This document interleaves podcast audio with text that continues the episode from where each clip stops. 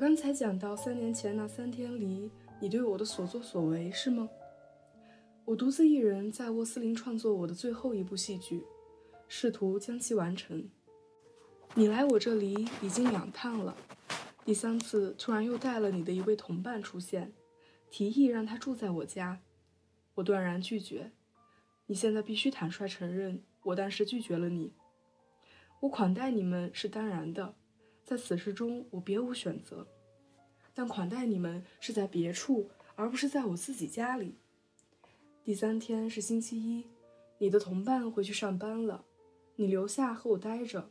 你对沃斯林大感厌烦，对我试图集中精力创作剧本更为不满，坚持要我带你去布莱顿大酒店。而尽管当时我的精力集中不起来，但创作剧本是唯一真正令我感兴趣的。到布达莱顿的当晚，你病倒了，发起了可怕的低烧，人们愚蠢地称之为流感。如果这不是第三次，也是你第二次遭遇流感了。现在我用不着提醒你，当时我是如何伺候照顾你的，不仅给你买来水果、鲜花、礼物、书籍和其他能够用金钱购置的东西，而且还有金钱无法购置的我的关怀。体贴和仁爱，不管你怎么选择措辞，精心照料你。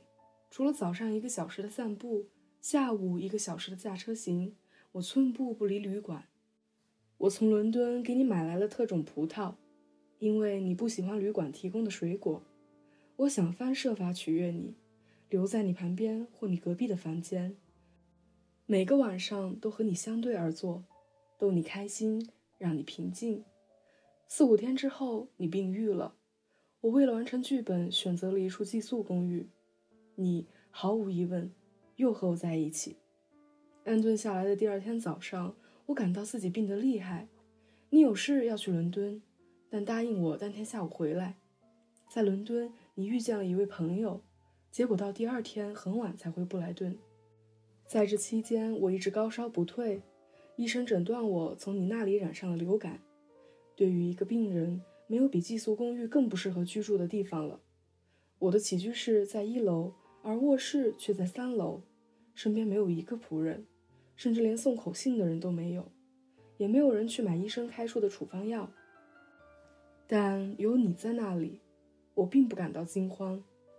然而接下来的两天，你完全置我于不顾，从未对我表示关心，也没照顾过我。甚至没有任何些许的表示。我并不奢求你为我买诸如葡萄、鲜花和迷人礼物之类的东西，仅仅希望有人能为我提供生活必需品。我甚至连医生给我订的牛奶都取不到，想喝口柠檬水都不可能。当我请求你到书店为我取本书，或者如果没有我订的书，也可以选择别的书时，你连书店的门都懒得踏入。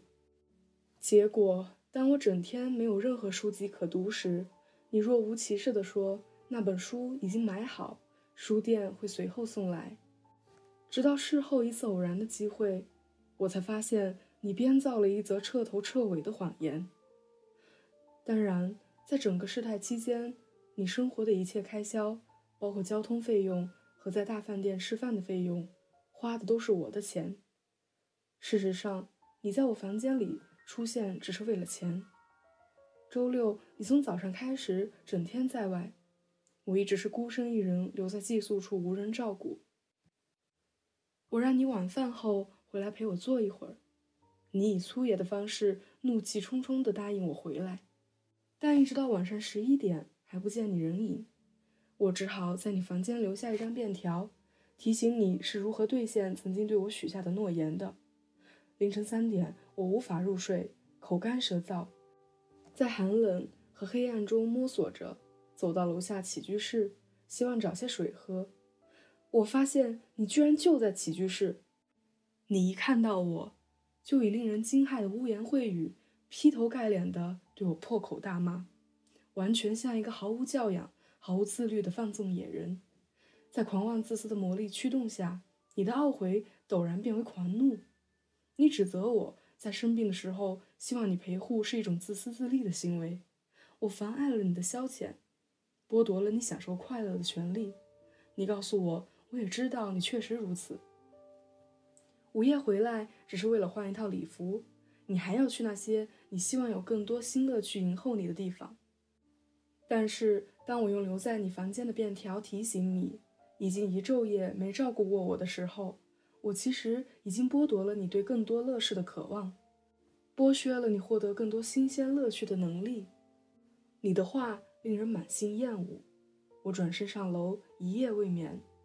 天大亮后，我才找到些喝的，缓解了高烧引起的口干。上午十一点，你走进我的房间。从先前的情景已经可以看出，不管怎样，我的兴致勺已经制止了你一个晚上过度的贪欢。早上你已基本恢复常态，我很自然地期待你开始自我辩白，开始祈求我的原谅。你内心知道，不管你做了什么，始终不变的迎候你的，总是我的宽容和谅解。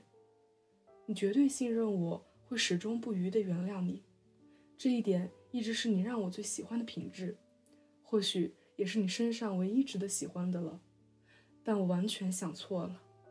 你开始又一次重复头天夜里的疯狂碎语，爆裂程度比起昨夜有过之而无不及。我最终对你下了逐客令，你似乎照办了。但当我把头从深埋的枕头中抬起时，看到你仍站在那儿，你粗野的大笑。带着歇斯底里般的狂怒，突然朝我走来。我突然感到一种说不出的恐惧，马上起身跳下床，赤脚跑下两层楼梯，逃到一楼的起居室。我在那儿一直待到我打电话叫房东过来。房东向我确认你已离开我的卧室，并答应我紧急情况下他会随叫随到。又过了一小时，这期间医生来过，看到我的精神处于一种高度紧张的虚脱状态。并且比原来烧得更厉害了。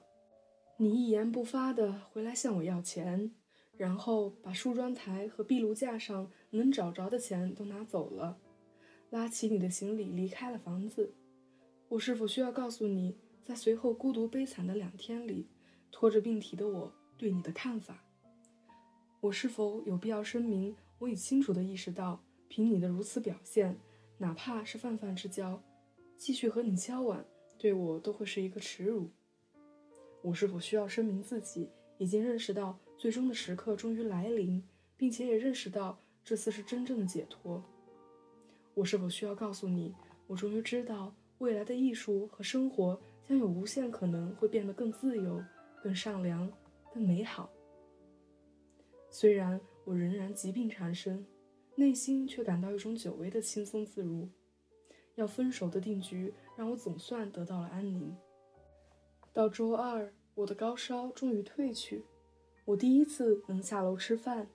周三是我的生日，在众多的祝福电报和信件中有你的一封亲笔信。我心情沉重地打开它，心想：那种靠华丽辞藻、温情爱意、痛苦忧伤来打动我与你重归于好的日子。终于一去不复返了，但是我完全错了，我低估你了。你给我的生日贺信，居然是你精心设计的前两天场景的重演，心怀鬼胎的整封信，白纸黑字的呈现在我眼前。你用平庸的俏皮话嘲弄我，说在整个世界中，你的一大快感就是住上格兰德酒店，回程前还能将午餐费用记在我的账上。你对我突然跳离病榻，逃到一楼所表现的谨慎表示祝贺，那对你是丑陋的一刻。你说，比你能想到的还要丑陋。哈，很遗憾，我对此深有体会。你当时的举动到底真正意味着什么，我无从知晓。不知你是否随身携带了专门买来吓唬你父亲的手枪，因为曾经在一家餐馆。你以为手枪没有上膛，居然开枪射击，而当时我就在你旁边，或者当时你的手是否正移向刚好放在你我之间餐桌上的一把餐刀，亦或当时盛怒之下的你已经忘了自己矮小的身材和孱弱的气力，看到我卧躺病榻，你是否想要实施某种特别的人身侮辱和攻击？所有这些我都不得而知。我所能知道的是，当时我感到一种全然的恐惧，并且我感到，如果我不马上离开房间，你可能已经做了或尝试着要做令你一辈子都会感到耻辱的事情。在这之前，我平生只经历过一次对人类的类似恐惧，那次是位于泰德街我的书房里，你的父亲在癫狂的暴怒中挥舞着一双小手，带着他的一帮打手，或约他的一帮朋友。站在你我之间，愤怒地喊着他安脏的大脑所能想到的每一个安脏字眼，叫嚣着日后他以如此狡猾的手段实施的那些令人厌恶的恐吓和威胁。当然，在那起事件中，你父亲是先离开房间的人，是我把他赶走的；而在你这件事情中，我成了先离开房间的那位。这也不是第一次，我不得不将你从自找的麻烦中解救出来。你在我生日那天来信的最后说道：“当你走下众人膜拜的神堂时，你是一个索然无趣的人。下一次你若再生病，我会立刻离开你。”啊，这表明你是多么粗鲁卑劣！你完全是一个缺乏想象力的人。你此时已经锐变得多么冷酷平庸！当你走下受众人膜拜的神坛时，你是一个索然无趣的人。下一次你若再生病，我会立刻离开你。当我被迫辗转于各个监狱时，当我身处孤独悲凉的囚室中时，这句话曾多次在我脑海中萦回闪现。我一遍遍默念这句话，从而知道是什么促使你古怪地保持沉默。我希望我这样说你是不公平的。我由于照料生病的你，而致使自己也染上同样的病。而你，却在我被高烧病痛折磨的时候，给我写了这样一封粗鄙下作的信，真是让人感到恶心。这个世界居然有人给别人寄这样一封信，这应是个不可原谅的罪孽。如果这不是罪孽的话，其他还有什么可算作是罪孽呢？我承认，但是读完你的信时，我感到自己几乎被玷污了。我居然与这样品性的人交往，仿佛已让我的生命不可挽回的蒙垢受辱。确实，我过去早已陷入了深渊，但直到六个月后的今天，我才充分意识到我的堕落和耻辱。恢复平静之后，我决定于周五回到伦敦，面见乔治·刘易斯爵士，请他给你父亲写信，做如下声明：我王尔德决定。不管发生什么情况，我都不允许你进入我的房子，不允许你和我用餐，不允许你和我说话，和我走路，无论何时何地都不允许你和我结伴共事。这样做之后，我本打算再给你写封信，告知你我采取行动的经过。这些行动的各种因由，想必你本人已清楚。周四晚上，这一切均已办妥。周五早上，我坐在餐桌旁，餐前随手拿起报纸翻阅，意外读到一封报道你哥哥身亡的电报。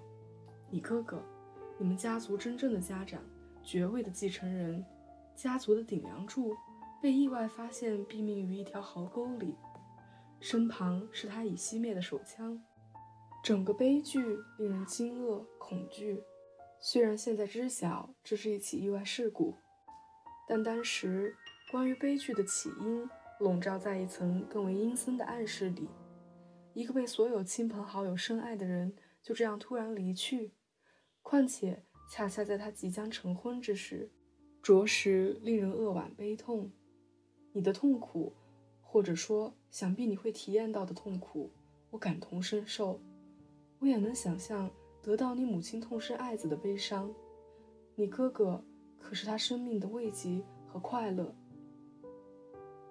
你母亲曾亲口对我说：“你哥哥从诞生之日起，从没惹他伤心过，从没让他掉过一滴眼泪。”当时我也感到你的孤立无援，你其他兄弟们都不在欧洲，你自然是你母亲和妹妹的唯一依靠，不仅仅是他们悲痛时分唯一的同伴，而且。还要肩负紧随死神而来的种种令人沉痛悲伤的责任和至丧细节。只要想想构成这世界的泪犬和所有人间城市的悲伤，我脑海里便充满了对你和你家庭的无限同情。我个人的伤痛和对你的怨恨已被置之脑后。我不能在你经历丧亲之痛时，像你在我病痛时对我那样对你。我马上给你发电报，表达我最深切的同情，并在随后的信件里邀请你在方便的时候到我家来，越快越好。我觉得在那样一个特殊的时刻，如果正是通过律师把你抛弃，那对你实在是太残酷了。从事故现场回程的途中，你马上来见我。穿着丧服的你眼泪婆娑，看上去非常甜美单纯，像一个无助的孩子在寻找帮助和慰藉。我的房子，我的家，和我的心都向你敞开。我将你的哀伤也视作我的哀伤，这样你在承受痛苦时会有个依靠。你对我的那些做法，那些可恶的场景和那封可恶的信。我从未向你提起片言之语。比起从前，你现在不带任何伪饰的哀痛，在我看来，反而让你我更亲近了。我托你放在你哥哥坟前的鲜花，不仅仅象征他美丽的生命，也象征隐藏在所有生命中的美丽。那份某日有可能重见天日的美丽。众神是奇怪的。不仅仅我们的邪恶会成为神邸鞭打我们的工具，我们的良善、温柔、仁慈、深情也会被神邸用来毁灭我们。倘若不是对你和对你家人的怜悯和爱意，我此刻也不会在这悲伤可怕之地啜泣了。